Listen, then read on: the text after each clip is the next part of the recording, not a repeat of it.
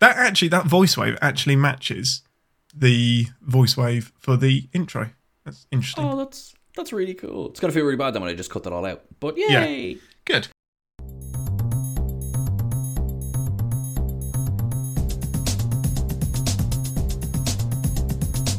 Hello and welcome to An Englishman and an Irishman Go to the Movies, the podcast that can penetrate an Einstein-Rosenbridge with only a laser pointer. I'm your Englishman, Ian Whittington, and with me, as always, is the Irishman that can travel through time at exactly 1 second per second. It's Sean Ferrick. I thought I would have a joke lined up for that, but that's scientifically accurate. You can't be throwing that at me at this time of the evening. It's like, wait a minute, if I carry the Y... Or the KY. That's, I mean, easy, Denzel. That is factually accurate. It is not an insult. We are all time travellers, but we just travel through time at exactly 1 second a second. Except you weirdos who go forward. I don't know how that works. Oh my God. Yeah, I mean, this isn't Tenet. No, because this is deeply boring, slightly blue, and a bit uneventful, and still more fun. And more audible. Sponsoring us this week is Audible. Thank you, Amazon. I wait. Seriously, Audible, get on that. Hello, Sean. How are you? I'm good. I'm wondering who do we hang on to? Whose ad are we doing now? All right, Audible. Yeah, cool. I'm with you. I could record in my sexy new recording studio for the next 3 minutes while it stays up. Honestly, it looks like a really shit version of Tetris. I'm just so confused. Like, if anyone's wondering where the world supply of Velcro has gone, I have it, and it's still not doing it. Honestly, it's like your room is Tenet, but you've gone into the machine backwards. So entropy is just happening no matter what you do. So all of them have actually already fallen off. You just can't realise it yet. Are you just showing off now because you're normally so drunk doing these podcasts that words like entropy are just completely anathema to what you're able to say? But now you're like, haha, I'm only just in from work. Let's use the big words. Yeah, like Einstein-Rosenbridge and penetrate. One of those two things happens often in my life. Can you guess which one? Anyway. Definitely not Einstein. Anyway, good. To the news? I think that's best. To the news! News team! Assemble!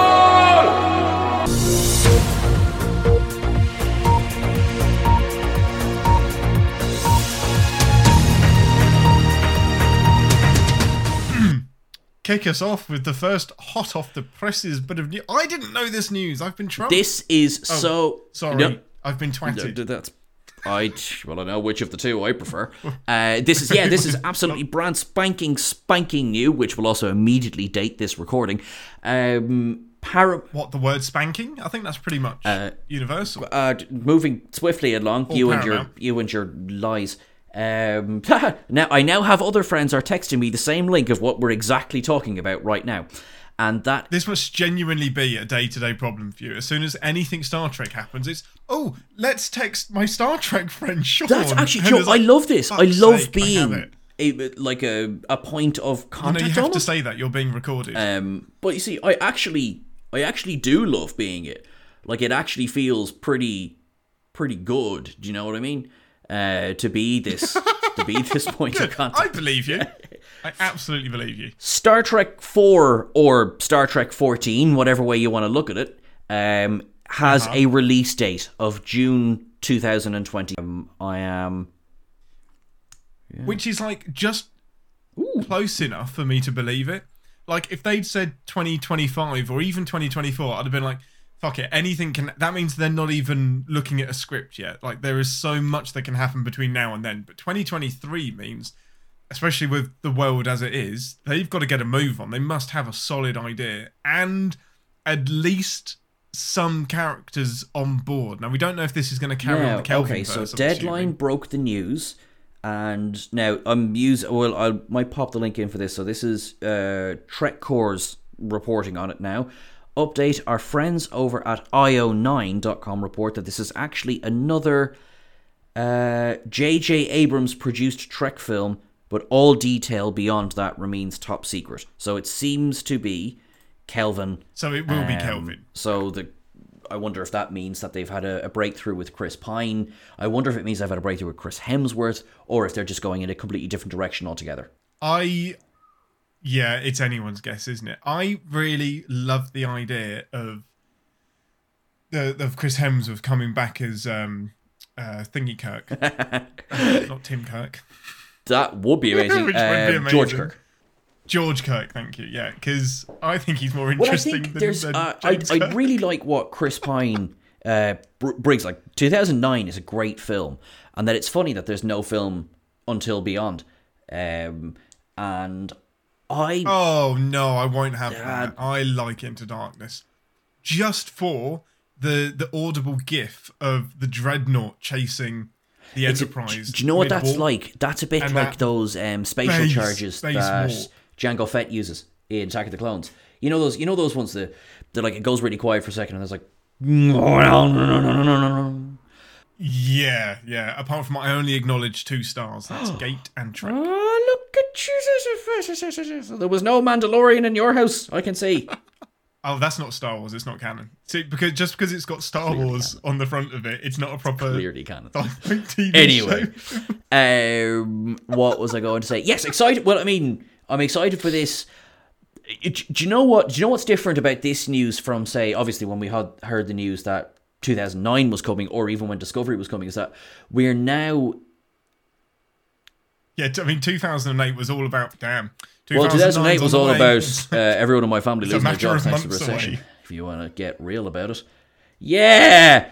Okay, that's not actually true. I just like the look on your face right now. 2008, A Space Odyssey. Blame the Romulans. No, it's because we are in an era of so much current Trek. So 2009, the last thing was Enterprise. Yes, and then when Discovery was out, the only thing was the Kelvin universe. You know? Yeah, correct. Yeah, I mean, we are absolutely spoiled now, aren't we? Like, it's so good. Actually, speaking of, so I suppose a couple of days have gone by, so I'm not sure if this counts as news, but obviously we went through the Picard reveals there in the last episode. Did you catch what the setting of Star Trek Prodigy is going to be? I totally missed that. I got really hypnotized by the Janeway hologram, which just... Prodigy, we're back in the Delta Quadrant. These are Delta Quadrant aliens. It's a ship has a training hologram, and the hologram is Janeway. That's how they're framing it. So that's got it. It's an emergency basically training hologram, isn't it? It's an EGH. I don't know. You'd wonder then if either this is going to be one of the 70 billion shuttles that don't exist, or if. Exactly, or if a bit like the episode Living Witness, you know, it just got downloaded into some database, which is probably... Although it does say previously unknown Starfleet vessel. I will say that. Yeah, no, it's definitely a Starfleet vessel, which I mean, I'm more inclined to think it's along the... what's the name of the drop shields? With the space aliens. Equinox, sorry. It's going to be more like Equinox. So it's another ship that's been picked up by the caretaker and dumped in the Delta Quadrant. Oh, no, it could because... No, that doesn't make sense because it's got Janeway on it. Right. No, because Janeway's on the ship. Unless it's in the future. So... You know? It's got to be, hasn't it? It's got to be we've now travelled back to the Delta Quadrant because technology. Right. I mean, yeah. We've brought back the spore drive so we can now go anywhere. Well... It's not as ridiculous as it sounds, is it? I love that, and it's my career at the same time. But this is a show where we can press a button and go, and now I'm on a different planet. No, it's not as ridiculous as it sounds at all. Yeah. Yeah, no, exactly. It's absolutely fine. Totally fine. We're a bald English Frenchman. Lizard babies is the flagship. Even though, Jean-Luc Picard, right? Sorry, who did you think I was talking about? No, I thought you merged us into some kind of transporter accident. And I was like, where the fuck did the Frenchman come from? I got a haircut. I'm not bald. You're balder. Which one of us... Yeah, exactly. Which one of us is French? Exactly. Neither of us. Je m'appelle Sean. Je m'appelle my foot up your ass. Right. Yes. Oh, yeah. Anything more to say about... We'll just make this a Star Trek podcast. So that's it. That's all the news that we currently have access to when it comes to Star Trek 4. So we'll see how that goes. Yay Prodigy, yay Janeway. And then I don't think... I'm still dying to get stuff about Strange New Worlds. We've nothing on Strange New Worlds yet. No, not a damn thing. And we won't until there's a proper trailer, I think. I wonder if they might wait for Star Trek Day in September for that. Possibly. I mean, that feels late, but yeah, possibly. Yeah, that's the thing, because I don't know when it's due. So yes, well, we had some stuff, from the Paramount Plus trailers that pretty much... We had Dancing Spock, which I'll take all day long, just vibing Spock. I'm there for it. Good. So just give me 5 seasons in a movie of that. Yeah. Yeah. Awesome. And grand. So any news yourself? Yeah, I will quickly do Spiral because Star Trek once again dominated the news, which I love. I forgot to watch the trailer for that one. So talk to me, boss. So I'm still excited, and I'll still watch it. But it's worrying that you're saying that. Yeah, I know. The trailer didn't do much for me, and I think it's because of Chris Rock. Oh. You know, Chris Rock has one tone, and it's the cartoon character he played. He played a cartoon character? Yeah. I'm sure he did. You'll say it to me, I'll be like, oh yeah, him. Oh, god damn it. Now I'm just thinking of him from Dogma. That's the only Chris Rock that really happens. No, him in Dogma is awesome. Chris Rock animated. You'll have to edit this down, of course, but... Not 1 second of it. Good. I want people to know how much prep goes into these. I know he was in Everybody Hates Chris, but he definitely... Anyway, Madagascar. Never mind. Madagascar, thank you, Marty. He has that one tone, and unfortunately the trailer is Marty, but, like, somebody killed his parents.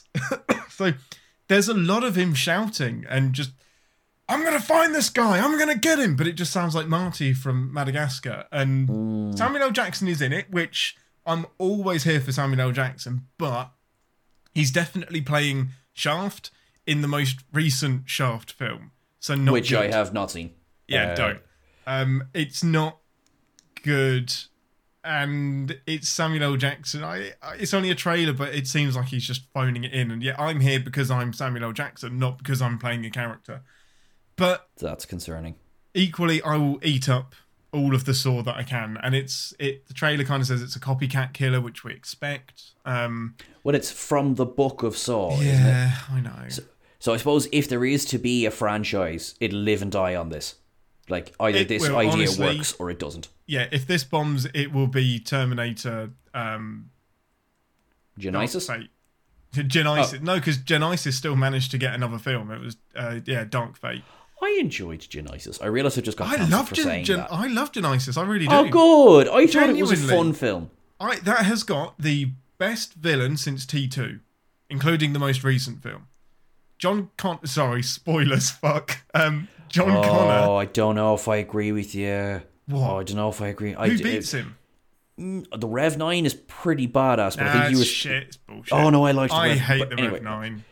And then, of course, the TX. Christanna Loken is better than us. Simple as. Well, no, yeah, but she is, but for different reasons. And the same reasons. And the same reasons. Yeah, like...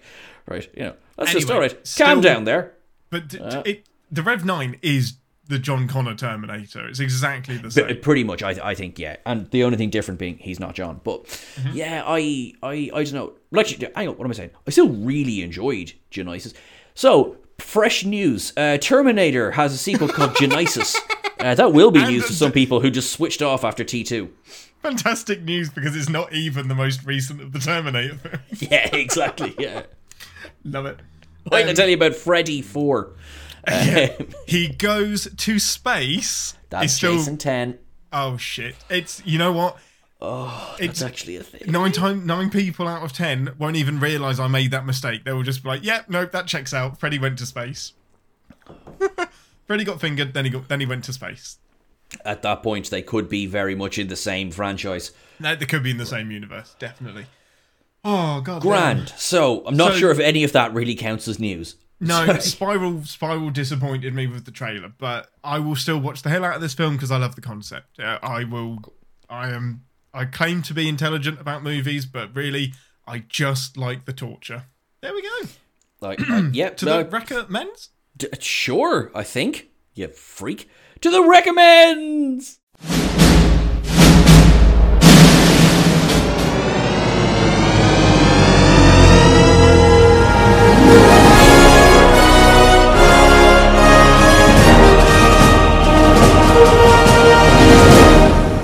Sean, what have you watched this week? Nothing. Well, actually, that's not entirely true, but what I have doesn't count as a recommends. Good. During the week, I had the distinct pleasure of introducing someone to The Dark Knight. They hadn't seen it. They had seen Batman Begins, and they had seen The Dark Knight Rises. They had not seen The Dark Knight. Oh, man. It was a fairly special experience. We lit a candle. And did they know Batman? Were they aware? Well, obviously they know Batman, but were they aware of the significance? Not as such. Like they wouldn't have known Harvey Dent, for example. But having seen, like, they kept calling Batman Begins the Cillian Murphy one. That would be that's the level of awareness. Yeah, exactly. Because he's right. Cillian Murphy was in it. You know what I mean? Yeah. Although he's also in. No, he doesn't come back until Dark Knight Rises. No, he does. Yeah. It's a very short scene, but yeah, he's in Dark Knight. The Chechen is complaining about the quality of the drugs he sold him. Buyer beware! I said my drugs would take you places. I never said they'd be places you wanted to go. Brilliant. Yeah, no, you're right. He is there. That's cool. So, I mean, like, do you know what? Because we should always do this. I recommend The Dark Knight. I don't care if you watched it yesterday. I still recommend it. Yeah, and I recommend The Dark Knight Rises. So hooray! There we go. I have a retro mend, but it's a TV retro mend. Very topical. Line of Duty. Now, has this made it to Ireland at all? Yeah, it hasn't made it to this house, but yes, it has. As in lots and lots and lots and lots and lots of people. I believe my parents are big fans of it. The most recent TV show has come out this year. That was a weird way to say that. The most recent series has just come out, and I'm doing a rewatch start to finish because this show benefits from binging. It's one of those shows that it's fun to watch it week to week because every single episode ends like 24 or Lost. It ends with like a what? And then it's like kind of immediately resolved, but the end of the season is someone just having a heart attack going, I can't take this anymore. And there's this underlying conspiracy throughout all 6 or 7 seasons, however many there are now. Because it's been going a while, hasn't it? Yeah, it's been going a while. I mean, it's only like 6 or 8 episodes long. They're each an hour. It's classic BBC crime overarching series. It's like Luther. BBC nail this concept every damn time. And Line of Duty, for me, is up there with Luther. I think it's better than Luther, actually. Racist. Now, there is a problematic sentence in, like, the first episode because... Oh, really? The head of... So it follows an anti-corruption unit. And that's the premise that I really love because in most police TV shows, when anti-corruption come in, the cops that are investigating other cops, it's like, oh, these dickheads are here and they're going to slow us down and they're going to prevent us from doing the real work. When oh, look, here comes Harvey Two-Face. Yeah, exactly. That's, yeah, we... But in reality, police corruption, that's something we should start investigating. Because you know what? The people that are out there to protect us, good chunk of them aren't doing so much of a good job.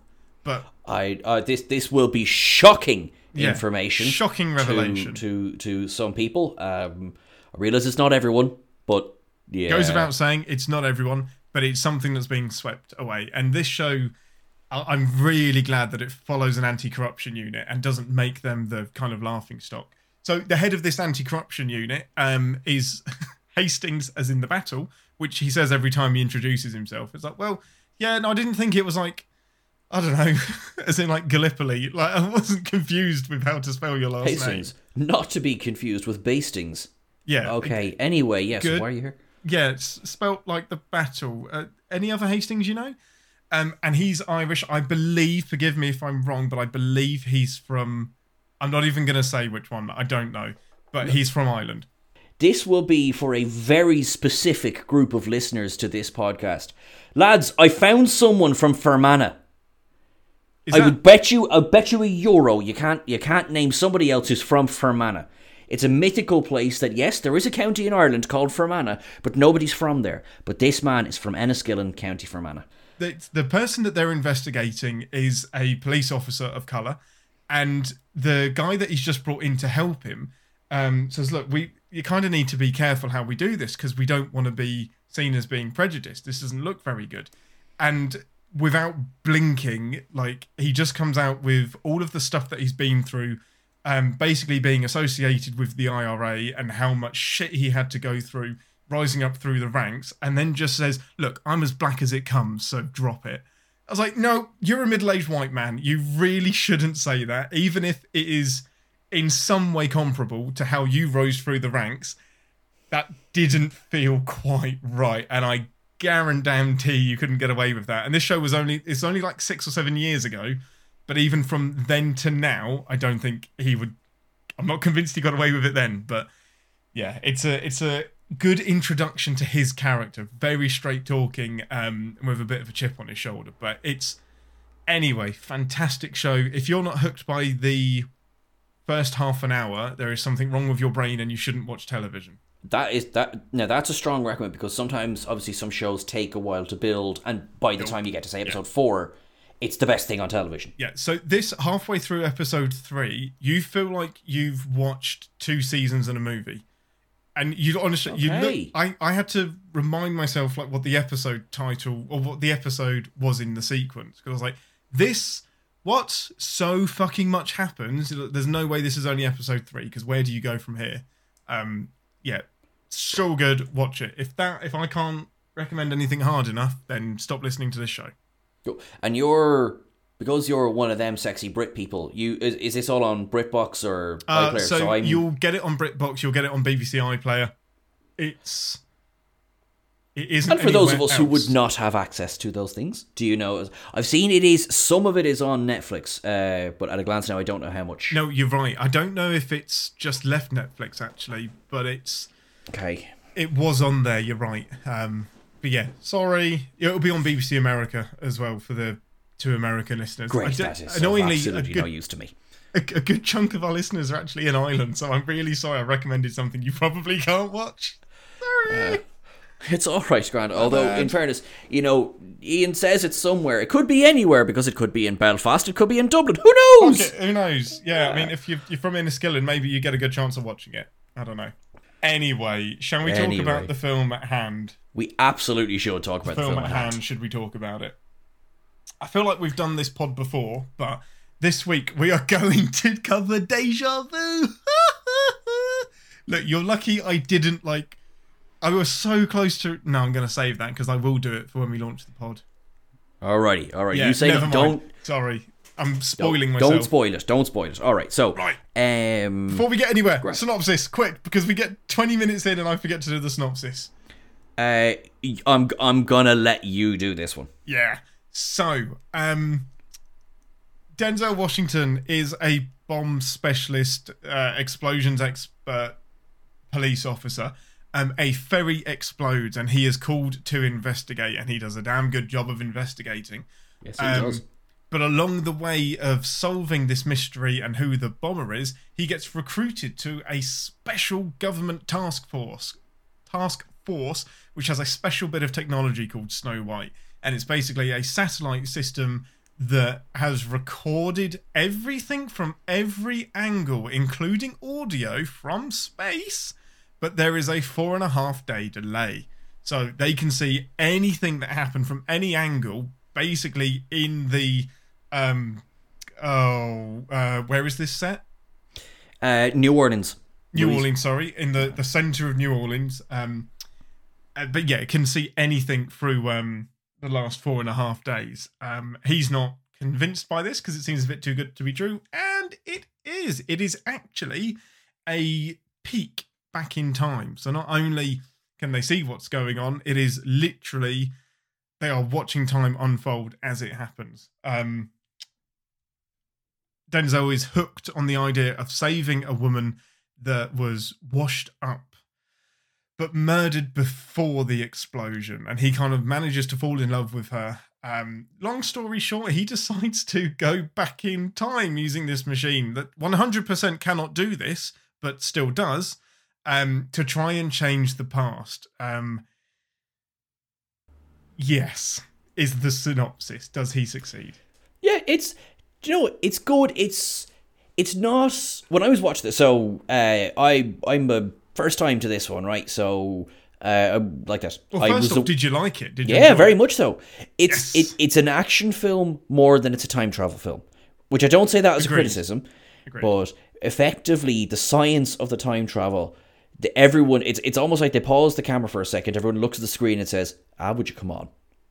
And then they just go back to doing the plot. Denzel is 100% us in the seats because he pulls them apart entirely. He's like, so if this is a camera in space.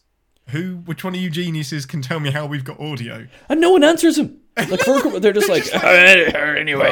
Yeah, well, hey, look, she's naked. Like, is basically what happens. Yeah, like, there is very much, like, for movies that cost, I think we were talking about this the other day, for, like, every second costs millions of dollars, they do spend a couple of minutes on watching Paula Patton in the shower. Yeah, longer than is comfortable, to be completely honest. Yeah, completely. I mean, you can't blame them, but... Still, we got the joke. No, Ian, you can blame them. There's an entire legal system based around watching people when they don't know you're there.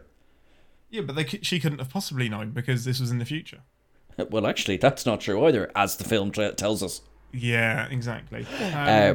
But no, it's a classic detective story. It's sort of a whodunit. It turns out to be less of a whodunit and more of a kind of a, it's not about the killer, it's about the girl. It's about, you know, what can we do with the information that we have. There was a moment about 3/4 in where I text you going, I swear if this is another closed loop. But film would make more, I wish this was a closed loop, and it should be. This film should be a closed loop. It doesn't work. The time of all of the time travel films that we've reviewed, this is the only one that outright doesn't work. Do you know why I'm laughing? Is like, because I'm not disagreeing with you, but if you go back to the episodes we've done, do any of them work? I mean, well, no, really, when we've sat down and gone through the actual mechanics of it, do any of it? Primer, 100%. Standby Primer is just made to punish people. Yeah, if you ignore that time travel is impossible and the physical... What's the wires that you have to connect together to make your time travel box? Fine. But it's consistent within its own self. This is not. And there's a very good reason why. Well, there's not a good reason why. There's a good proof why it doesn't make sense. And I gotcha. Sorry. Yeah. I thought... this is... I was reading... Now, this is common. This is a hot take from IMDb Trivia 2006. But apparently the screenwriters were not massively pleased with how Tony Scott... directed the film because it became more of an action film. And I mean, I get it, but maybe it's just haven't gone through the month we've just gone through, where it's been, some of the films have been really heavy in how they've tried to go into the mechanics of time travel, and some just have been like the time travel, which is, you can do one or the other. You can be really, really exciting and MacGuffin fudge away your time travel, or you focus on the heavy time travel element of it and have a bit less action. And I think you can find that balance and do it well. And this just goes balls deep into, fuck the science. We gave you an Einstein-Rosenbridge. That's the lip service. Now action. Yeah. I love it as well. In that same, now again, God bless you, IMDb. In that same thing, they talk about, the Einstein-Rosenbridge was also known as a wormhole. We don't really know. We accidentally made this, and there was a white or a brown out of all power for 15 million homes. And the IMDb user just goes, the sun in its entire life cycle couldn't power an Einstein-Rosenbridge. So no, 15 million homes having their bulbs switched out would not give enough power for a wormhole. Right. The capital city of one state in America. No matter how swollen your ego is, America, it ain't gonna do it. Also, a fairly crippled state, as this is New Orleans just after Katrina. Fucking hell, Katrina. Yeah, and there was, because they were doing, you probably know this is better than I do, they were doing pre-production, Katrina hit, and then they were we have to move somewhere else, we can't do the film here. And then, because reasons, time went by, and they kind of just went, no, let's stick to what we were doing. We'll stay in New Orleans. And they ended up bringing employment to New Orleans for which was and you can see streets of rubbish where they haven't cleaned up yet. It's I'm glad that they left it in there, to be honest. It is yes, it dates the film, but it doesn't matter. Like, I didn't, other than knowing it's set after Katrina, I don't think this film has aged badly at all. Oh, no, I don't think so. I mean, because the tech was nonsense at the time, so it doesn't bother me that. Yeah, and Denzel doesn't age. Denzel doesn't age. It's ridiculous. I saw, Joe, by the way, recommends, I watched his film from 2020, The Little Things, with Rami Malek and Jared Leto. And it's just, he might have a couple more pounds on him. And I'm not pointing any fingers, all right? But that's it. That's the only difference. Yeah. And that's what, 14, 15 years? Yeah, the man's just solid. He just doesn't age. And this has got a sneaky good cast in it as well. It does. Val Kilmer he's not Batman, so that's an error. But I love him in this film. Like, he's just the normalest I've ever seen Val Kilmer act. He's just that's a really good description. Obese cop. He's just normal. There is no overacting. Hello, I'm Val Kilmer. Everyone hit the deck! Yeah. And Bruce Greenwood. I love Bruce Greenwood. He plays exactly one character in everything I've ever seen him in, and it works. Pissed off man in authority. That is it. Random Elle Fanning is random. I know. I saw trivia. Is she the girl who drops her doll? Yes. Yeah. That random. Yes. Yeah. Exactly. Because it was, I want to say Dakota Fanning was the one in Man on Fire, right? Correct. Yeah. She's the big Fanning. Although Elle's probably as big as Dakota. I'd say now. They've nearly. Yeah, you're probably right. Actually. Yeah. Paula Patton. What else has she done? She has done a couple of things. I think she divorced your man who wrote the rape song. Which, if I'm right, is good. Blurred Lines. Oh, yeah, that dick. Now, I want to make sure, otherwise I'm cutting Jason all Thick. Of this from the pod. Jason, is it Jason Thick? No, Robin Something Thick. Robin Thick. Yeah. American singer-songwriter. I love the fact that his IMDb picture is a mugshot. Spouse was Paula Patton. Yes, okay. Oh, so, that was a good thing she did, was divorce him. 100%. And she was in another film. I want to say it's like Excess Baggage or something. It was kind of a light comedy, but not a lot of stuff. And yet, I know her. Do you know what I mean by that? She's that character actor face that's just there, isn't she? Just, a base, yeah. Kind of a filler, bless her. I wish her well. Bring her back. Star Trek 4, bring her back. Yeah, do it, why not? Eldon Henson, who most people will know as Foggy from the Daredevil series. I know him from the Butterfly Effect. Okay, retro. Is he in the Butterfly Effect? He's the friend. Out of town. Oh, you're not wrong. Another film we could have done, to be honest. I'd frankly still might, and it still might slot back into the past month. Wow. Wob. Nolan Wob. Yeah, so he's pretty cool. Anyway, so should we get into the film? To be honest, I thought we already had... No. So, yeah, as you said, Denzel Washington finds...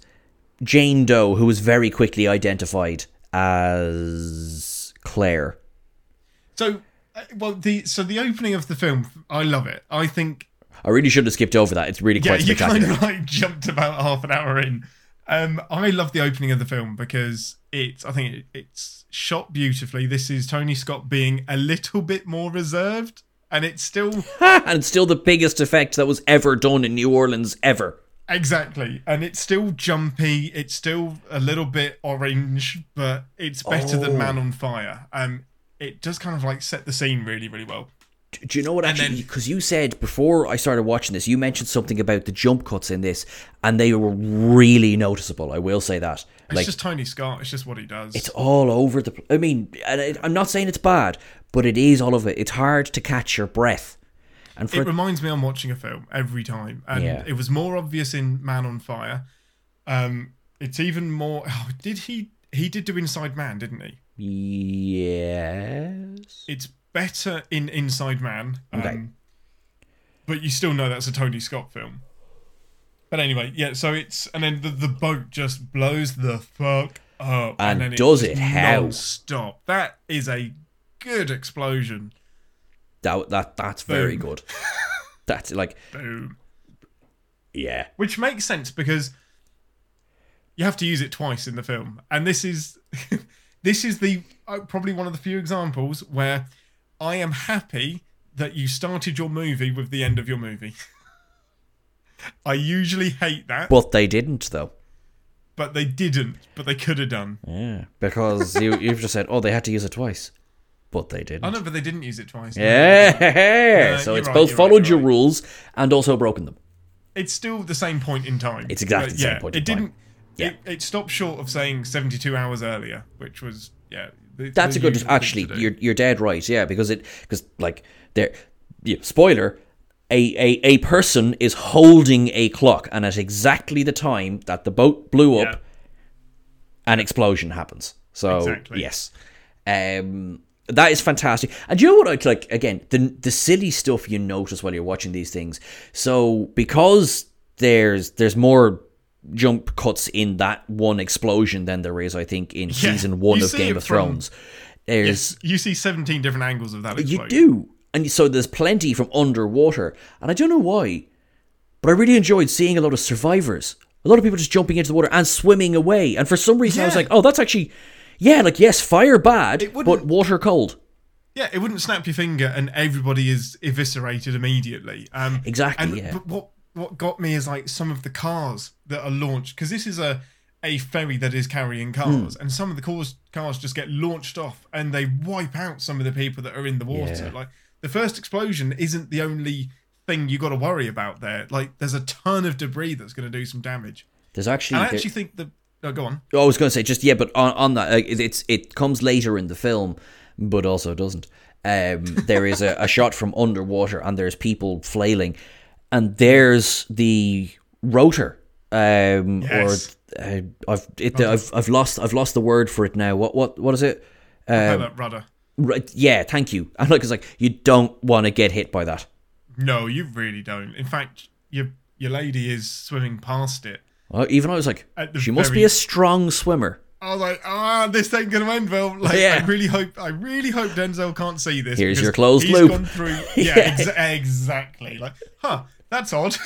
Yeah, it's like this time she's not burnt. There's Claire? Just 17 of her. Where'd Claire go? Over there and over there. I'd have paid money if it just chopped off her fingers, because I'd have been like, I thought that was coming. Go. I thought that was coming at that point. I think that's a missed opportunity because she can live without those fingers, and it would have been. Man, it would have made you really doubt whether there's anything he can do at all. Anyway, I just love that out of context. Jumping. She can live without her fingers. It's just like that's... Yeah, that's what you usually say on a first date, isn't it? You can live without those, right? No. Well, I found my cold open. Shit. We need a rule that if you say that's the cold open, you disqualify yourself from being able to use it as the cold open. Now I'm just going to start with the news intro because it worked so well last time.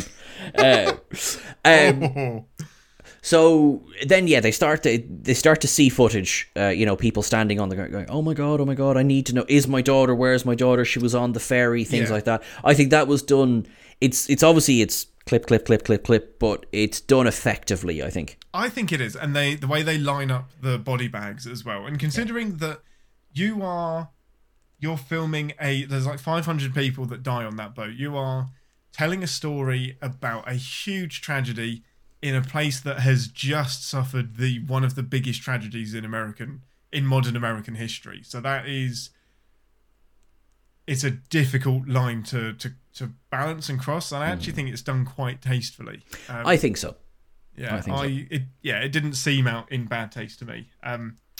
But yeah, Denzel is quickly introduced. And I don't know, like, Denzel always has a swagger, but this character seems to have, like, some extra confidence, like, laid on him. I know he's essentially Sherlock Holmes. Kind of. But I love the confidence. There's not a drinking problem. There's not a drug problem. There's not a... That's true, yeah. Yes, there's not a fallen angel. Well, yes, exactly. Oh, man, I love that film. I knew, yeah. Yeah.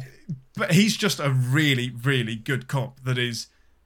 probably too committed to the job, but there are worse things. I mean, technically, you're exactly right.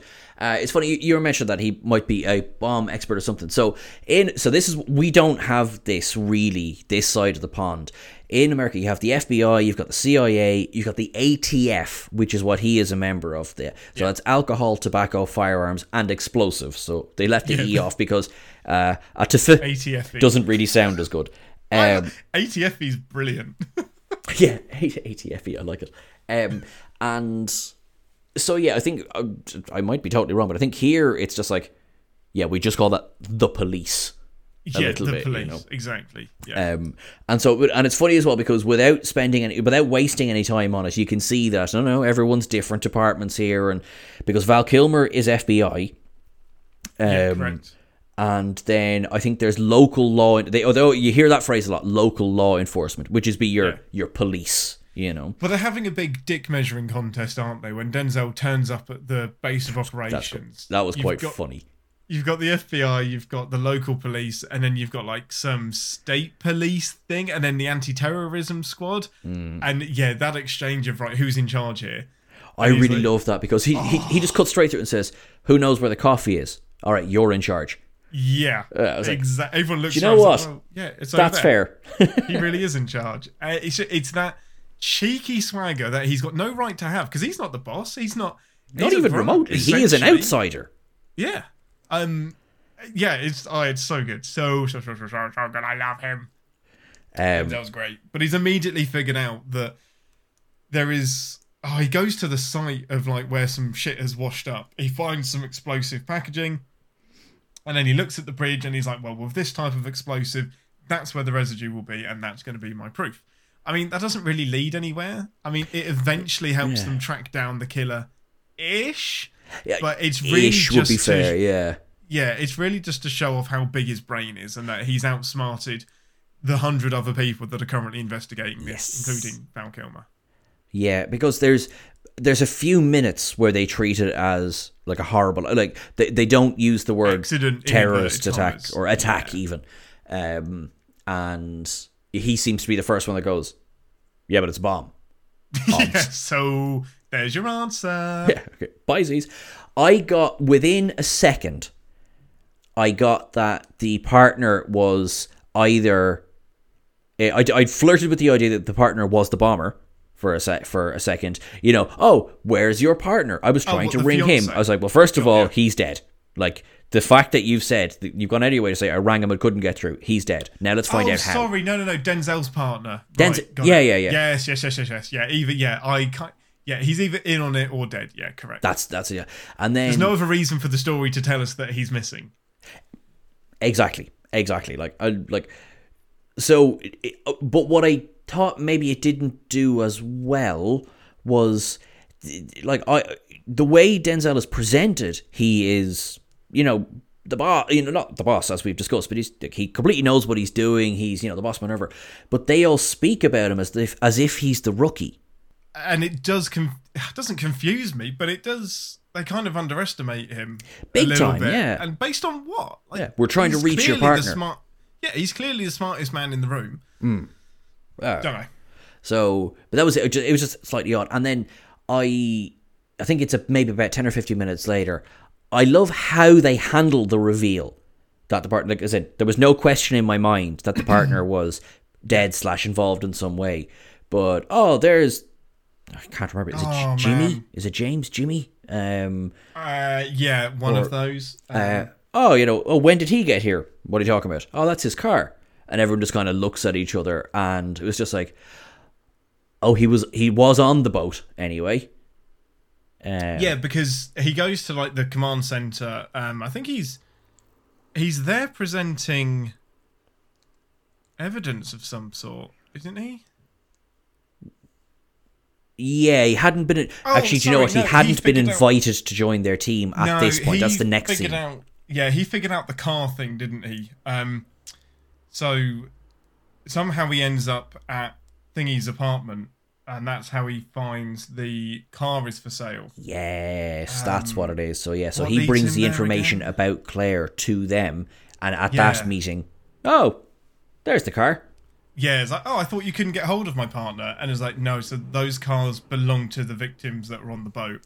And yeah, his reaction to that news is breaking. Like, it's very good. This is why you're like, this is why you get Denzel Washington to be in your film, because he just this is what elevates it. Smashes this bit. Yeah. Does he even speak? No, it's his face. He just falls to pieces. And if you could have Nicolas Cage in this film, and this is very much a Nicolas Cage film. No, thanks. And you would lose that moment entirely. Honestly, Denzel is the reason that this film is as good as it is. Exactly. Like, you have Denzel, he's like, you can see his heart breaking. It's, you got Nicolas Cage in the back going, "Ah, not the bees! Ah!" Nick, that's not even in the script. Yeah. What? There's not a bees in this film. Yeah. I'm talking absolute out of my arse. The very first thing that happens is the thing that you jump to. So the coroner calls him down because they found a body that has washed up. Mm. And it's the body of Claire. The interesting thing is that she washed up at 10:52, which is 2 minutes after the bomb explodes. And he's just like, well, surely you mean 11:52. Like, how did it wash up? It would have taken 4 hours for her to wash up. So he immediately thinks, she was obviously murdered and then made to look like she'd been a victim of the bombing, which leads him to her house. But before he gets there, there's a voicemail for him that he has missed. He tries to return there's a phone call that he's missed. He tries to return the call, doesn't get through, leaves a voicemail, and we come back to that. When he goes into Claire's house, this is so, so good. Yeah, I love it. He goes round the house. For some reason, I guess it's what cops do. He plays the answer machine. That would make sense. Yeah, see, yeah, if there's evidence on the answer machine. Oh, hey, sorry, kids. An answering machine is something that used to be plugged into something called a landline phone, and it would take a short recorded message that you could elect to leave for the owner of a landline phone. Yes. Basically, and it's a voice message. Yes. Even to get an internet, you would need a landline before you were allowed to get your internet. Now, actually, I am speaking to you from 2006 because to get my internet working where I currently live, I needed to plug it into the landline port on the wall. Damn. How does that sound? Yeah. Oh, that's broken. And before that, kids, you couldn't use the internet and have a phone call at the same time. You had to choose. Get off the phone! I'm on MSN Messenger! Literally, something that has 100% happened to me. Good lord. I've seen what you used to look like. I absolutely believe that you spent a lot of time on MSN Messenger. I'm not going to lie to you. Oh, 100%. Yeah, yeah. Many, many, many an evening on MSN Messenger. Bless its heart. LOL, ASL. Anyway. Oh, right. Dang it. Little profile pictures. Right, anyway. Okay. Yeah, he's in the apartment. He finds blood everywhere. He finds a message on the fridge which says, "You can save her." Cool, dramatic, interesting. Now, I did watch a video. It's no secret I'm a CinemaSins fan. And I did watch a video of them taking down this movie. And the funny thing about that fridge is it has only those letters on the fridge. How convenient is that? Like, imagine that's the only letters that you have on the fridge. How lucky was that? Well, I'm not defending that per se. I think there was a little bit of a, lads could just not have got some more letters. But there is a surprise. If you've got the whole alphabet, why do you 100% have to have a V? I mean, that's really a much bigger question about the LGBT community in general. You had to go there. Of course I did. But no, because one thing that this film, it doesn't spend too much time talking about, but it is a factor, is fate, spiritualism, and whether or not God is there. And that comes into it a good bit. So were I the scriptwriter, I could be like, yes, you are right. There were only those letters on the fridge. Yeah, but then you can use that for literally anything in any movie. 100%, and you can't tell me I'm wrong. And I can. But you can. No, actually, you're not wrong. You're boring. Right? Okay. Because that's a boring explanation. Somebody's joining Little Nas X on that pole. Joining. I'm like you're the pole. There on the. I'm not beneath him, but I'm definitely like kind of. No. Well, only take your first answer in this house. I'm spectating. There we go. That's all right. Voyeurism is participation.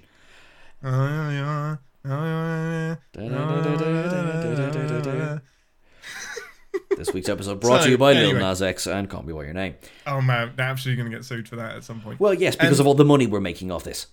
Yeah, I mean, yeah, you can have 1% of the earnings from this pod. Yeah, fuck it, you can have 20%. Anyway.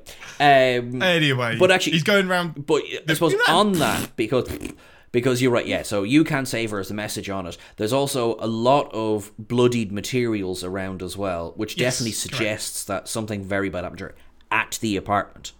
Yeah, and her body is missing 4 fingers, so you assume that the fingers were taken there. She was tortured for some reason, but also her car is for sale, and that's highlighted and on the fridge. So he's like, maybe they...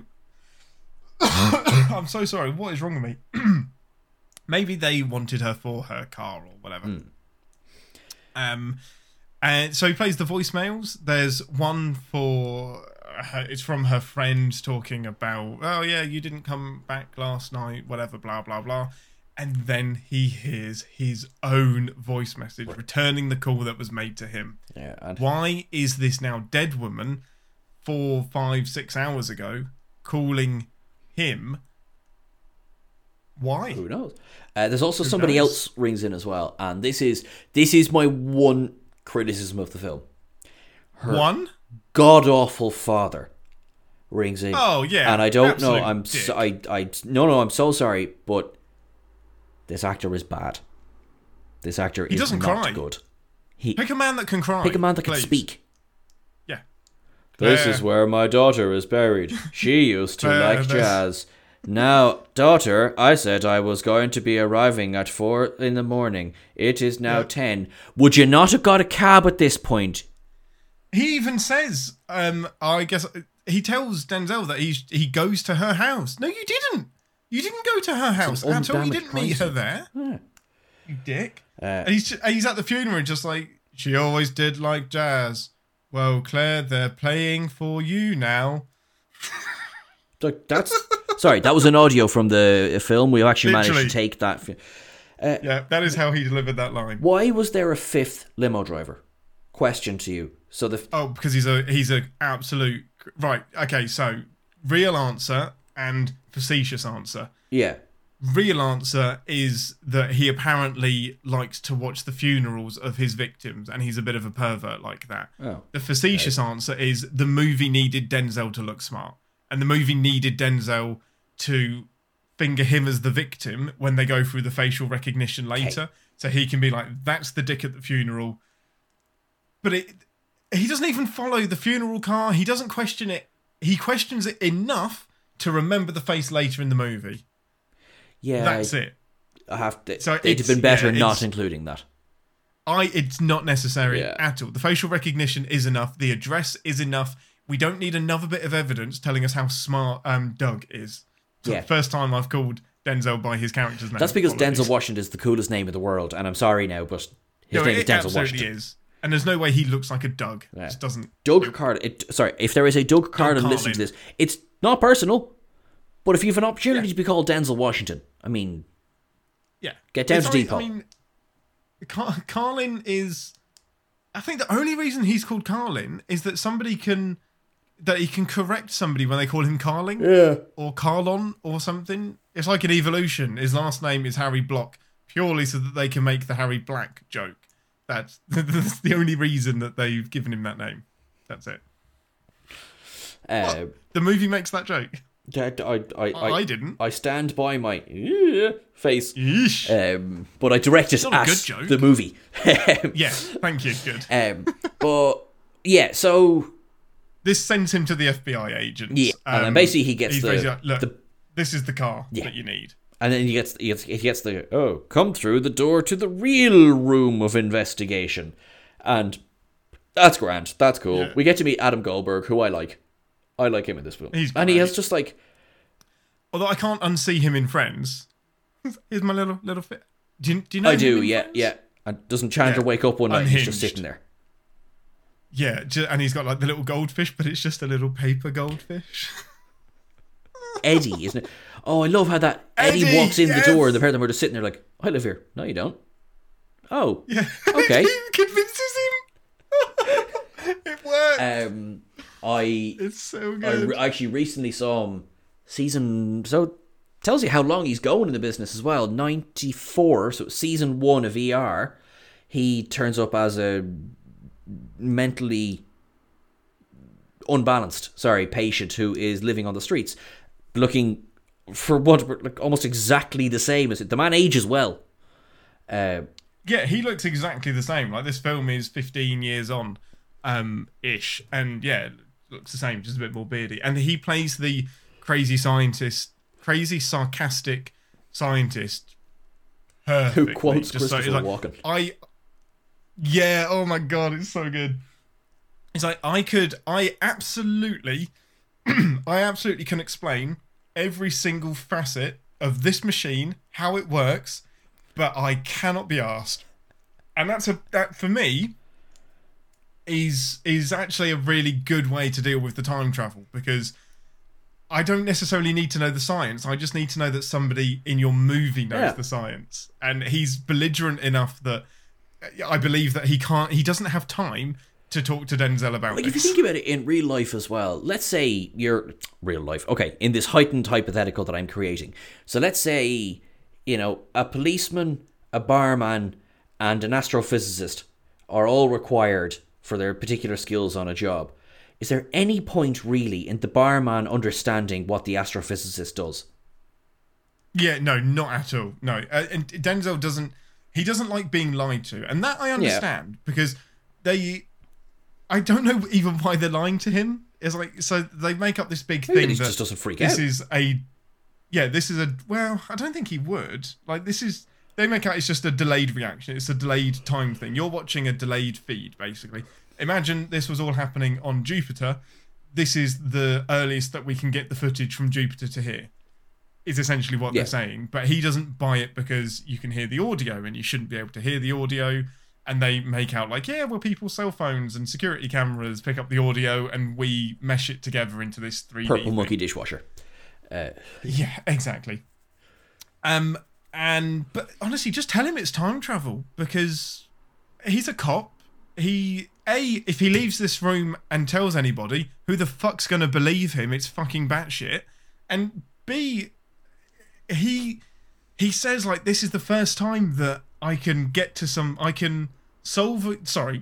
my job is to catch somebody after they've committed a crime. This machine will allow me to catch somebody before they commit the crime, which is, if...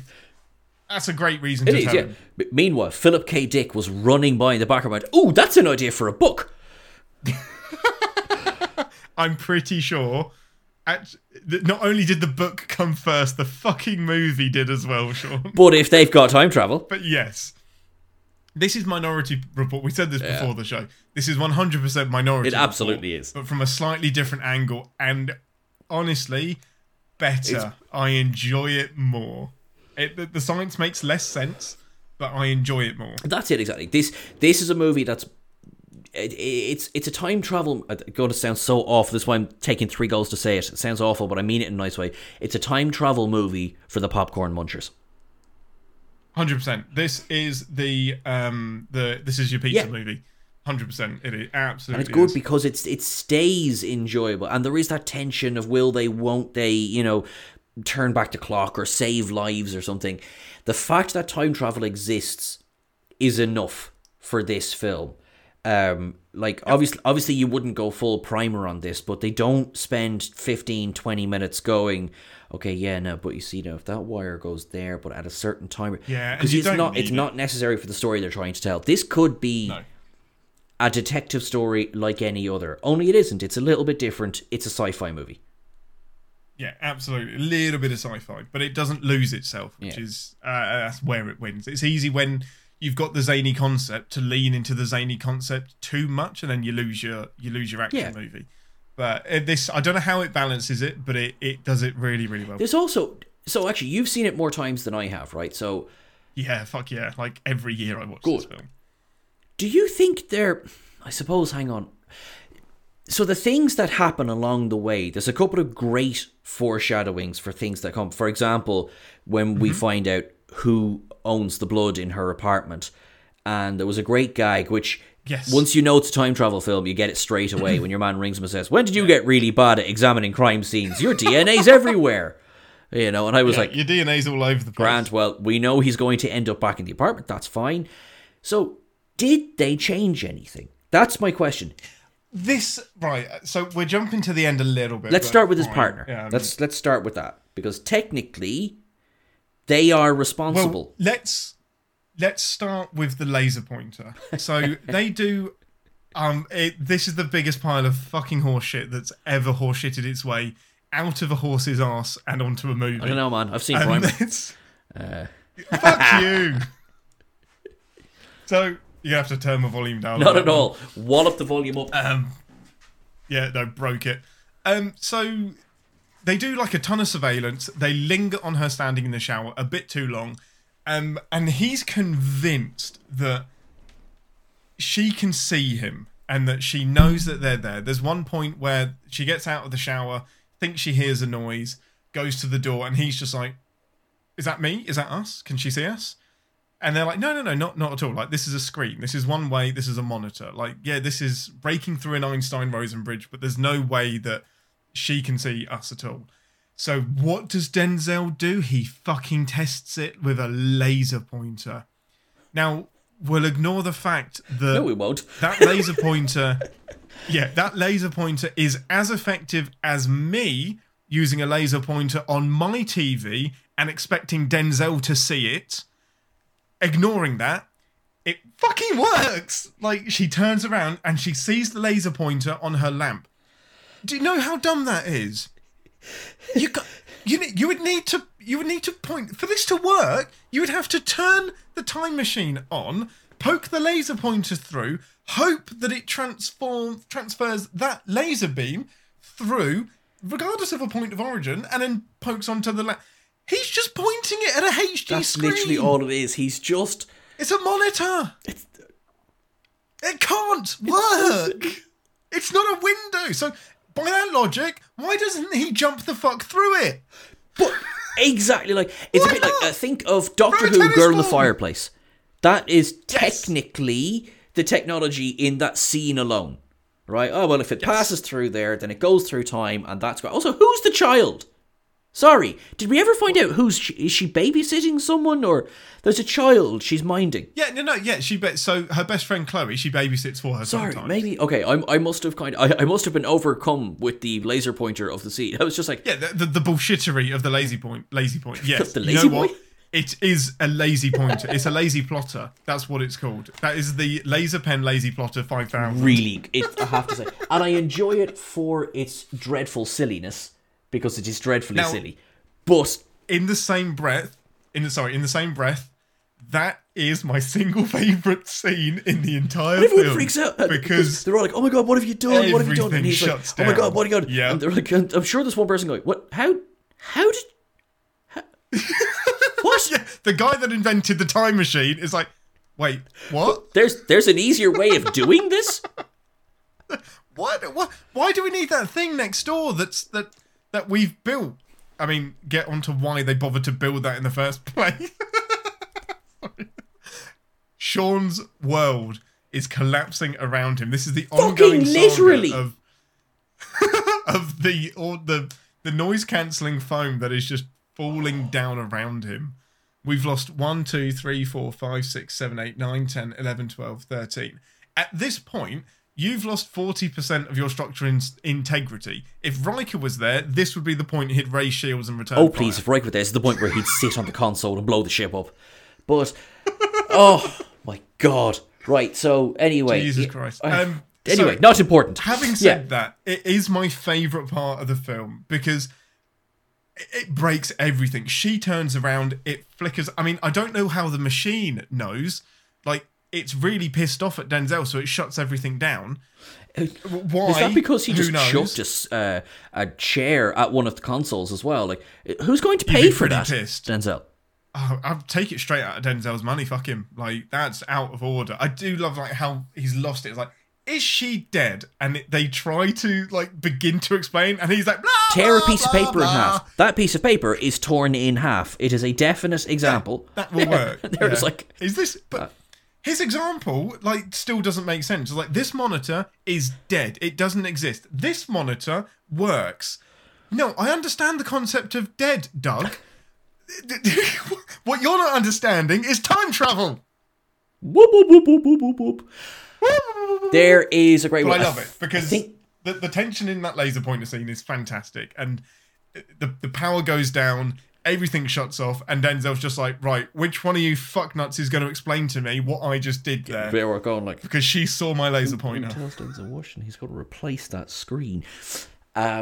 This movie has Jim Morrison, Malcolm X, and Jesus Christ in it. Yes. Okay. Which I am so on board for it. No, it's got Val Kilmer's very good in this, as you said. He plays a very straightforward kind of cop character, and yet it's very, very good. Denzel. And it was... It happened, I think it's maybe halfway through the film is the reveal of Jim Caviezel. Without the funeral, I mean, sorry. But that's kind of blinking illness. Correct. And... I remember just kind of giggling to myself. I think I texted you just going like, they're doing facial recognition and it's all very impressive and this is going to try and... Oh, no, it's Jesus. No, Jesus is your killer. That's fine, everybody. It's Jesus Christ. You can stop the hunt now. So, yes, hot off the 2006 presses, Jesus Christ is responsible for blowing up that ferry and for burning poor Claire to death. Like, this is what happens when, he died for your sins and you didn't say thanks. Yeah. That'll learn you, won't it? By the way, everyone who hasn't seen Passion of the Christ might not be getting any of this right now. Yeah, none of that will make it, which I guess is most people, because I don't like that film. But anyway. Passion of the Christ is an amazing snuff movie. It really is. I'd rather watch Braveheart. It's basically the same story. Kind of is, really. Mel Gibson dies for your sins. Yeah. But actually, no. Let's not glorify Mel Gibson. Let us move swiftly on to discussing Jim Caviezel. Yes. I like him because he is tapped. There's no let's get his backstory. There's no like there's two sides to the coin. There's no it's like no. This man is an absolute believer in what he is doing. He will not stop. Yeah, he's a zealot. Yeah, absolutely. And and also kind of racist. A massively racist, like, but also hates the American government. Usually it's the other way around. Usually it's massive racist, massive supporter of the government when it's Republican. I was going to say, depending on which version of the government is in. Because there's exactly. Two bits. There's one... There was one random inclusion. Like, I'm not wrong. He did do the Nazi salute when they caught him, right?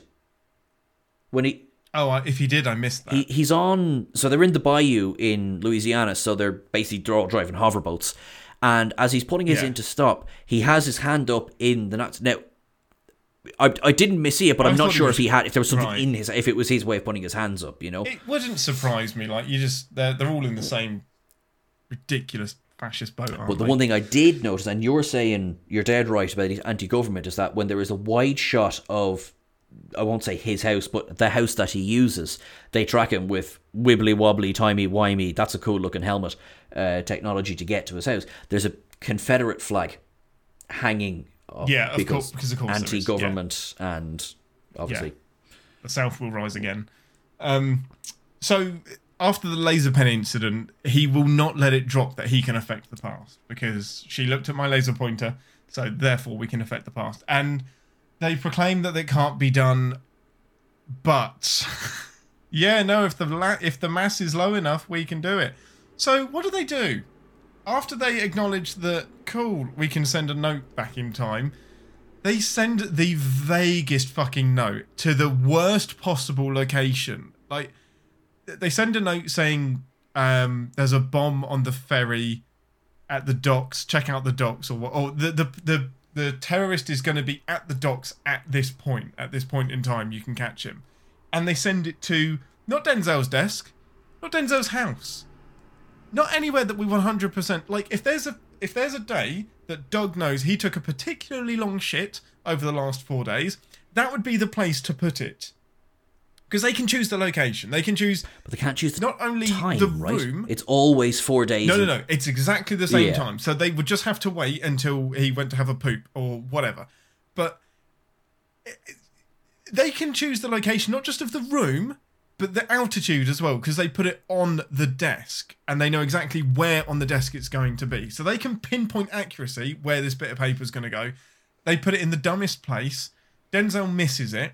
His partner sees it, goes to the docks and gets killed by the terrorist, which is why his car is where he was going on holiday, so his car was already on the ferry. That's why it wasn't immediately flagged, why he wasn't around. Exactly. Yeah. So the way they rationalise it is, well, he would have been dead anyway, we just changed when he died. And this is what brings me back to you.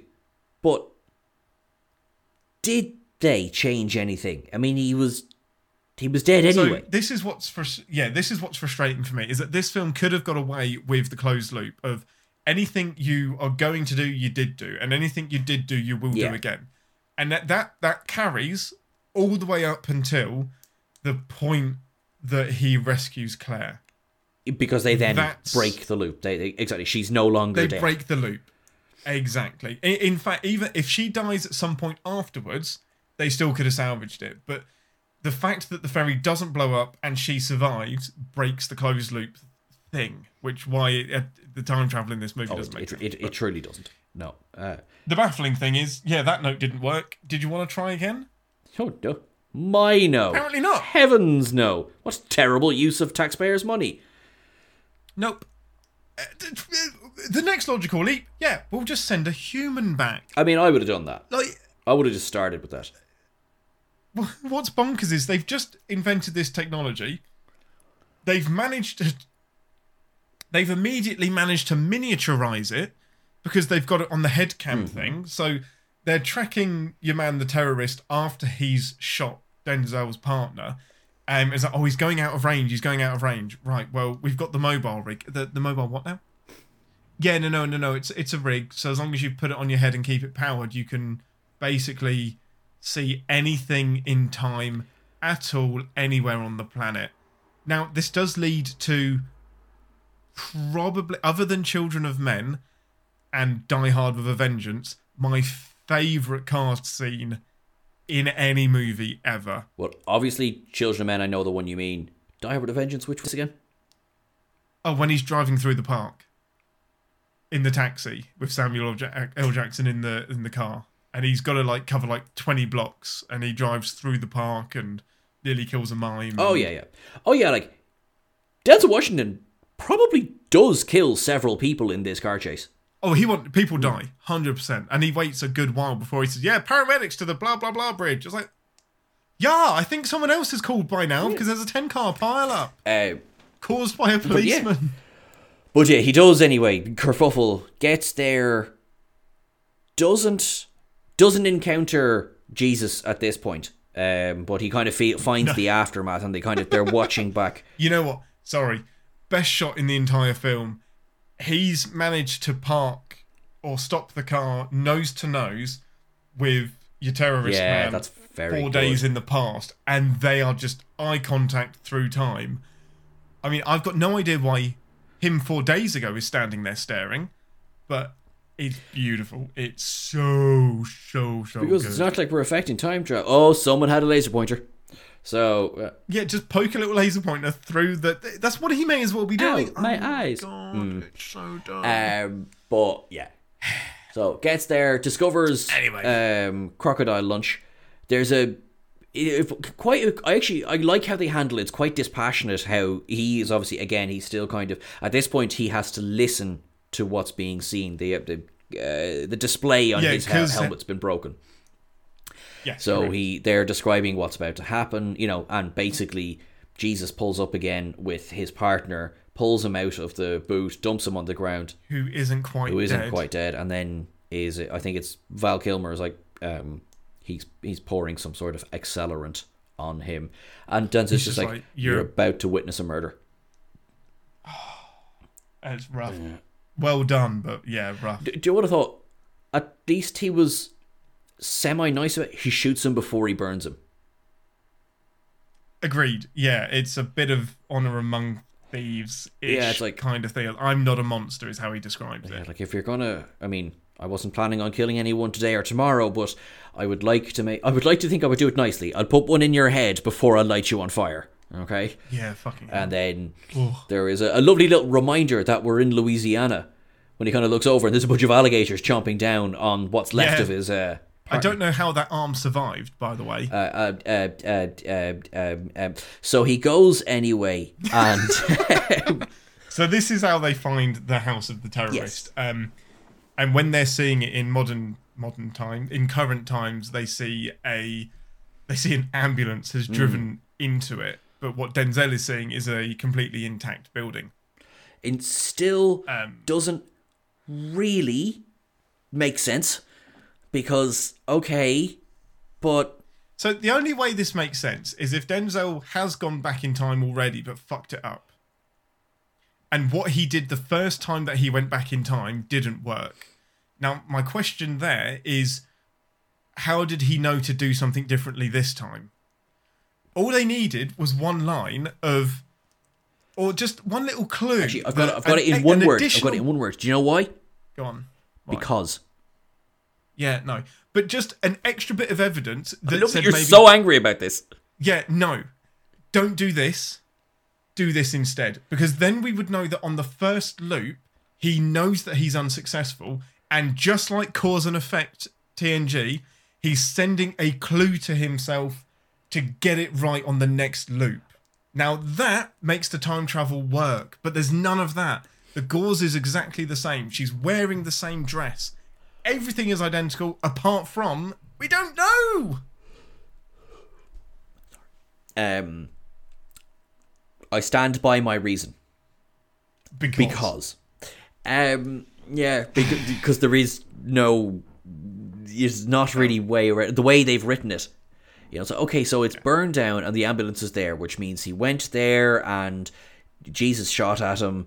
And he went, you know, that's fine. That explains how the Gauze was there before this point in the film. That's grand. That's cool. Yeah. So, what went wrong when they got to the dock? This is it. We don't know. This is the frustrating bit. So anyway, they use all of this to find the terrorists. They capture him and then they shut down the operation. Denzel is still convinced that he can use the machine to prevent the explosion entirely, because they know who he is, they know where he's going to be, they're convinced they can stop it. But they said, no, we're not going to use it for that. We can't use it for that. It ain't going to work. Yeah. It physically can't do this. And Denzel, for some reason, decides, you know what? I have nothing to lose. This will probably kill me. I'm going to go back in time and try to save her. Not the 540 people on the boat. Yes, he's going to try and do that as well. But you know the priority is Claire. Oh, absolutely. Yeah, he's going back to save her. Yeah, like that's what the time travel. And also, yes, because from a pure movie standpoint, while it's terribly noble to go back in time and save 500 lives, it's not that kind of film. He's going back to save the girl he's fallen in love with through time. He's Kyle Reesing it. Yeah, the power of the boner is strong. Absolutely. It will send you back in time. And in fact, we see a little bit of it when he goes back to the hospital.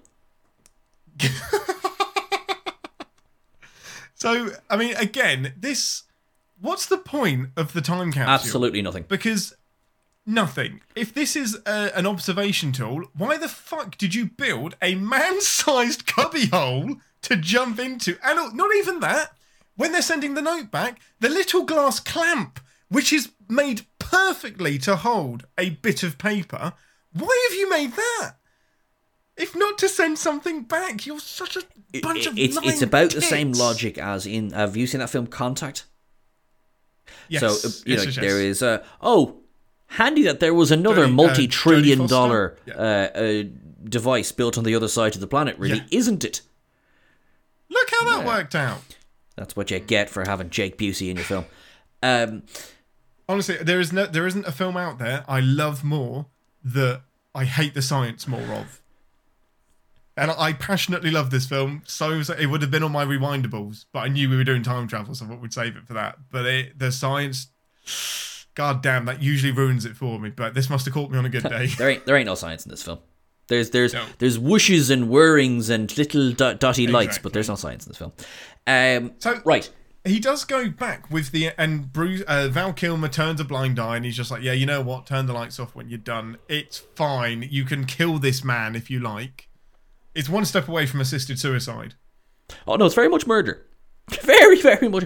Oh no, you mean Denzel? I thought you meant like assisted suicide of Jim Caviezel. It's like, no, I don't think he wanted to kill himself. No. Yeah, no, this is assisted suicide. Denzel knows this will kill him, and he writes, but it's fine. He wrote "Revive Me." It is pretty smart that they plonk him in a hospital. Yeah, I do like this. Like, I like how they handle it. It's like, no, Jesus, where did he come from? Yeah, where did he come from? Never mind. Well, this is what we do, I think. Bring him back. He steals clothes like a bad person. Well, so he has "Revive Me" written on his chest. Now, that presupposes that the default is DNR, which it isn't. Or that they've just beamed a dead body in. That's like, in case he didn't survive at all. Do you know what I mean? Like, say, if the process delivered him dead. No, but the attempt... But which it did. No, it did. No, he's spasming or something. This is why I say when we got that shot of his. No, you're right. He's in shock. Denzel's little Washington. I get it. You know. Yeah. No, that's fair. All right, fine. I'll let you have that one. It's the one conceit that I will concede. Anyway, they revive him, and then his goal is to undo what's happened and to save Claire. And he does before. Yeah, and this is where it kind of falls apart. He gets to the terrorist's house before she does. Hang on. He gets there and he has her. The terrorist does. He has, made his nighttime visit to Claire's apartment, got her truck. There is a bit of a slightly grim, this obviously comes a little bit before. So Denzel and Jim Caviezel, right? But anyway, are having a conversation where he's like, "So why her?" And he goes, "I needed a truck," and it's beautifully grim. Oh no, but it's even better than that because, and I missed this until this time round. So he was going to buy her truck legitimately, but she couldn't make the drop off. She couldn't make the viewing, so he steals a different truck, but Denzel's partner turns up, shoots the glass out, which means he can't use that truck. So he now has to go back and kill her to steal her truck. So not only did they cause his partner's death, they caused her death by taking out his first escape vehicle, his first bomb vehicle. Yeah. And that is brilliant piece of story. That's very good. No, that is. So basically in this whole thing, spoiler, his partner is the price of saving a bunch of lives. Correct. Yeah. Essentially.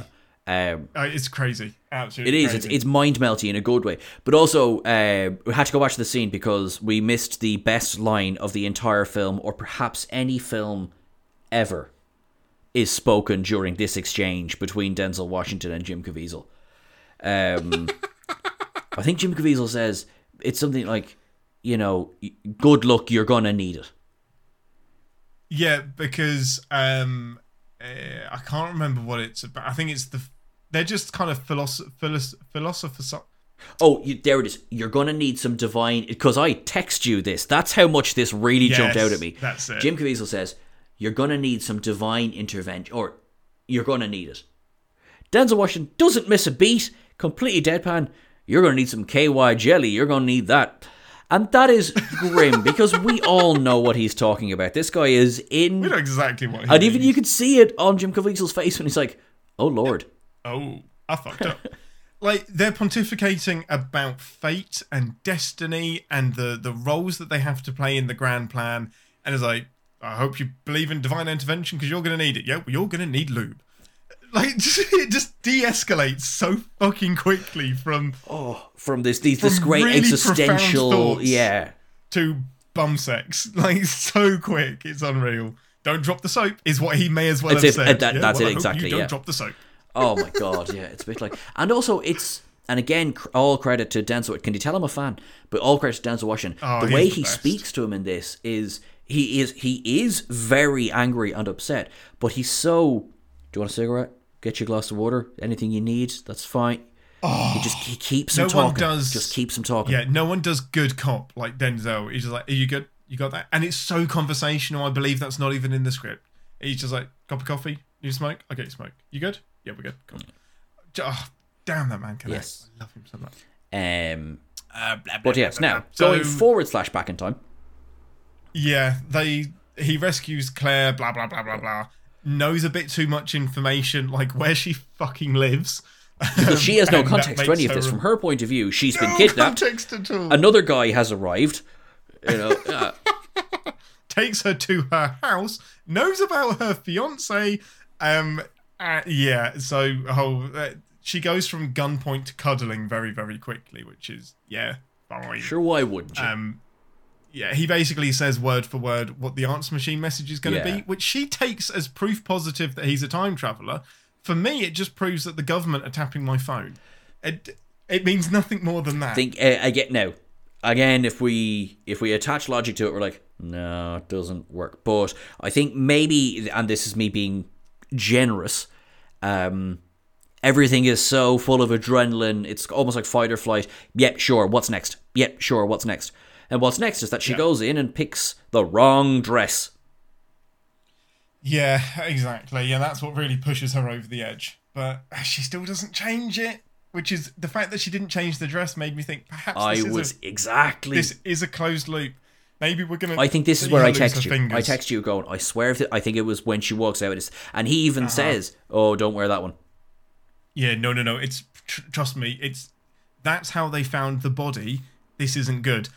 Don't describe a living human in the past tense as a body. Let's not do that. I mean, like. Unless you're talking about Trinity the Tuck Taylor, and to a certain demographic of this audience, they will find that funny. Yes, indeed. Yeah.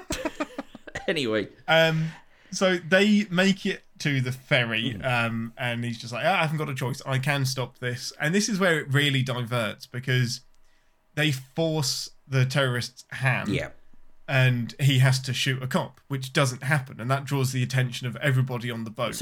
Now, I say it draws the attention of everybody on the boat. It, like a firework going off. Nobody does anything about it, but they watch. And it's a ferry full of Navy officers. Fuck yes, it is. You would think that maybe. One of them would jump to action. Like, no, they're all just totally fine with this parking attendant getting shot down. Also, no sense. I think, sorry, just in terms of, I'm trying to, like, so all the people are on the boat. I think, is this Mardi Gras? Because you see people walking around with the beads and everything. This is after Mardi Gras. This is about a week after. Okay, because I think the exact date, because they do a shot of her grave at one point. It's the 28th of February. Yeah. Oh, no, I'm talking shit. It was on Mardi Gras. So is that, okay, great. So I wasn't. It is on that day, correct, yeah. I have it. Oh, because it goes back to Fat Tuesday, which is linked. Yeah, aha. Sorry, got it. Blah, blah, blah, blah, blah.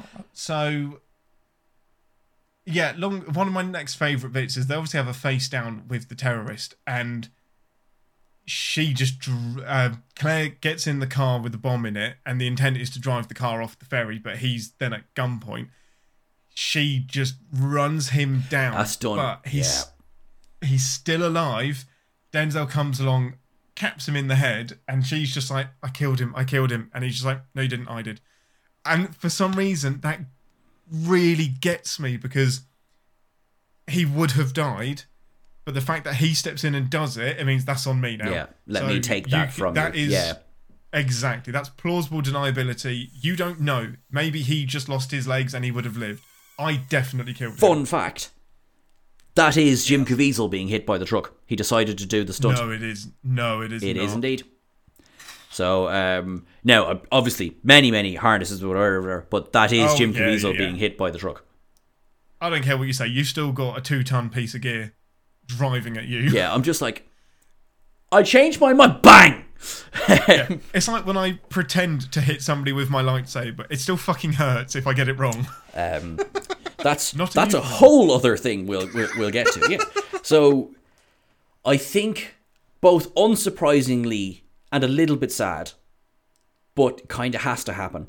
So the two of them, they're just like, this is a timer. He's not sitting there with a detonator. Like this bomb is going to explode. So yeah. They do it. They successfully drive the truck off the ferry. So at that point, there's a little bit of a ferry. Could you not go another bloody direction? Could you? Yeah, anything. Like Claire escapes, but then just as that second hits, another bit of debris. No, sorry, the reverses back over it itself. Yeah, runs over him because it didn't do the job the first time and crushes the windscreen in, so he can't get out. No. Now it's hard to see Doug die. Like, the Doug that we've watched the entire movie, spoiler, is dead. He goes boom. Yeah, he goes absolutely boom. And this is before she's 100% certain of the timeline shenanigans, because you can't convince her exactly, of time travel. You can't definitively she's just prove kind of, either way. Yeah, inertia is carrying her through the climax of the film. And then, so she washes up. You're kind of like, okay, it makes sense that he dies.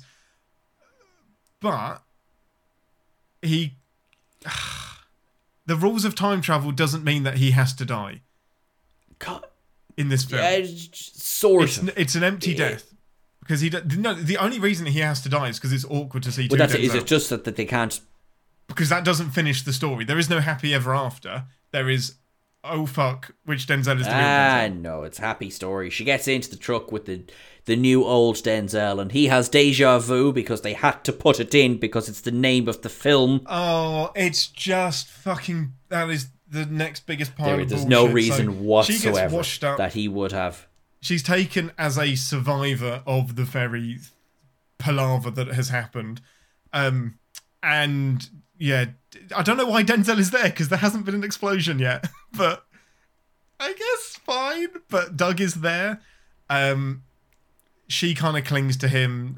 She drives him. He drives her home, and she repeats the line. Yeah, what if you had to tell somebody the most important thing in the world, but there was no way they would believe you? And he says the same thing that Claire says earlier. I would try. And then deja vu hits him, which doesn't make any sense because. This would be future deja vu because that's something he hasn't done yet. Also, something he's not going to do. Because...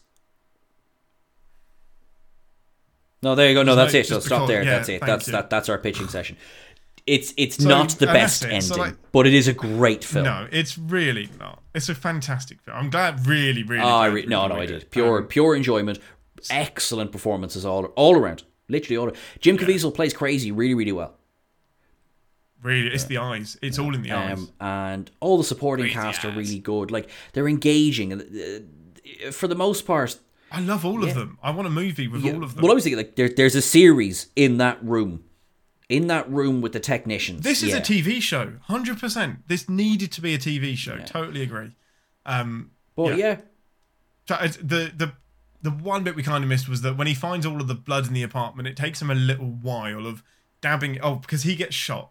By Jim Caviezel, and he cleans himself up in the apartment, and that's when he's like, oh shit, this is my blood, I have been here before, you can save her, I'll put that on the fridge. Without, like, just don't do that. If you're trying to change the future, don't leave the message, because you're going to go back in time no matter what. That fridge message didn't convince you one way or the other, I suppose, and in the time loop of this film as well. Like, if she survives, it doesn't. No, I'm not even going down that road. So, first time round, the body washes up. It's all burnt. However, there is still in her apartment all of the blood, all of the gauze, the "you can save her" message, the voicemail, which she only makes after after all of that. Which means that, he went back in time, left his blood everywhere, left the message on the fridge, but she still wound up dead.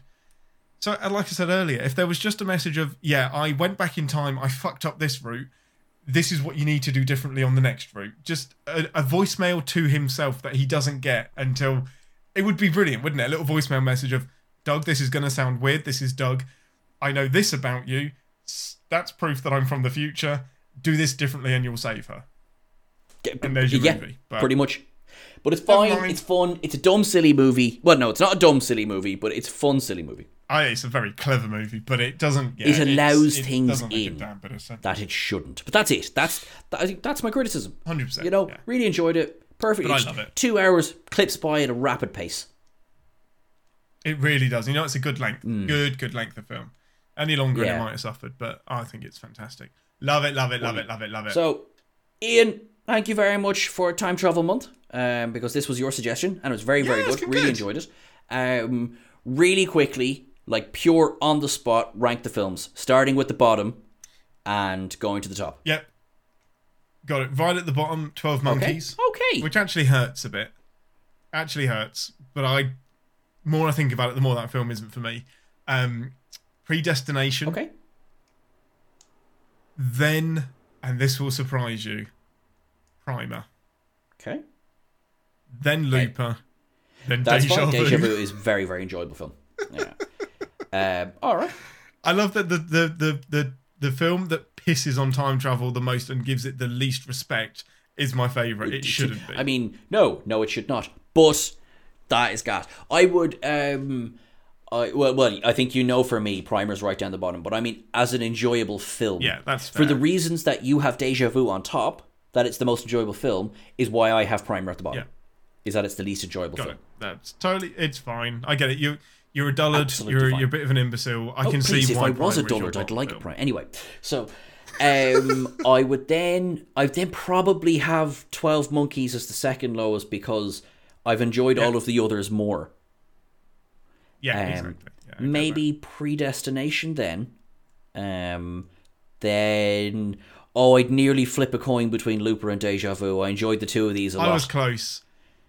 I'd be interested if we did Deja Vu and then Looper last, whether that would change my rank, because I've got recency bias because I've just watched Deja Vu. Like, the science of Looper is better. I will say that. 100%, yeah. But it doesn't try harder. It doesn't try as hard. Oh, but this one has Denzel Washington. That's a bit like, it's already, you've got an advantage. So, you're having a takeaway, which one are you going to watch? Deja Vu. Yeah. Yeah, Deja Vu's top. Like... Yeah, our rankings are really similar. We just switched. No, well, I had Primer third. Anyway, it's similar enough. Yeah, but no, it was good. Yeah. It was good. Ian, what is our next series? Because I have completely forgotten. So what is our next series? I don't think... Oh, thank God. All right, I thought I had forgotten. No, you hadn't forgotten. I might just, on the spot, right now, blockbusters. Now, that is a wee bit vague. So it is. Should we pick a decade? 90s? 90s blockbusters. All right. Number of films TBC. Literally on the spot, we've just decided that. Yeah, exactly. Yeah, but we'll keep it limited. But I think we take, like we did with Halloween, maybe we take a spread of the decade. So we go early 90s, mid to late. Grand. But we're both agreed that both Armageddon and Pearl Harbor have to be in the in the selection. Yeah, as long as the years line up. I know they will, because they're both Michael Bay, films. So they weren't made in the same year. Fantastic. Oh, man, this is going to be interesting. Cool. All right, this was brilliant. Wow, we did some things. Thank you, Sean. That was amazing. Thank you, everyone, for listening. I hope you enjoyed it. We love you. Goodbye. Thanks for listening to An Englishman and an Irishman Go to the Movies. I, at least, would love to hear your thoughts on the episode. Sean couldn't care enough to record this with me. You can find us on Twitter and Facebook at EnglishIrishGTM, email us at anenglishmanandanirishman@gmail.com, and check out our website, www.anenglishmanandanirishman.wordpress.com, where you'll find all of our previous episodes. You'll find me on Twitter at galactic_Dave, and you'll find Sean at Sean Ferrick. Thanks for being awesome, and we love you very much.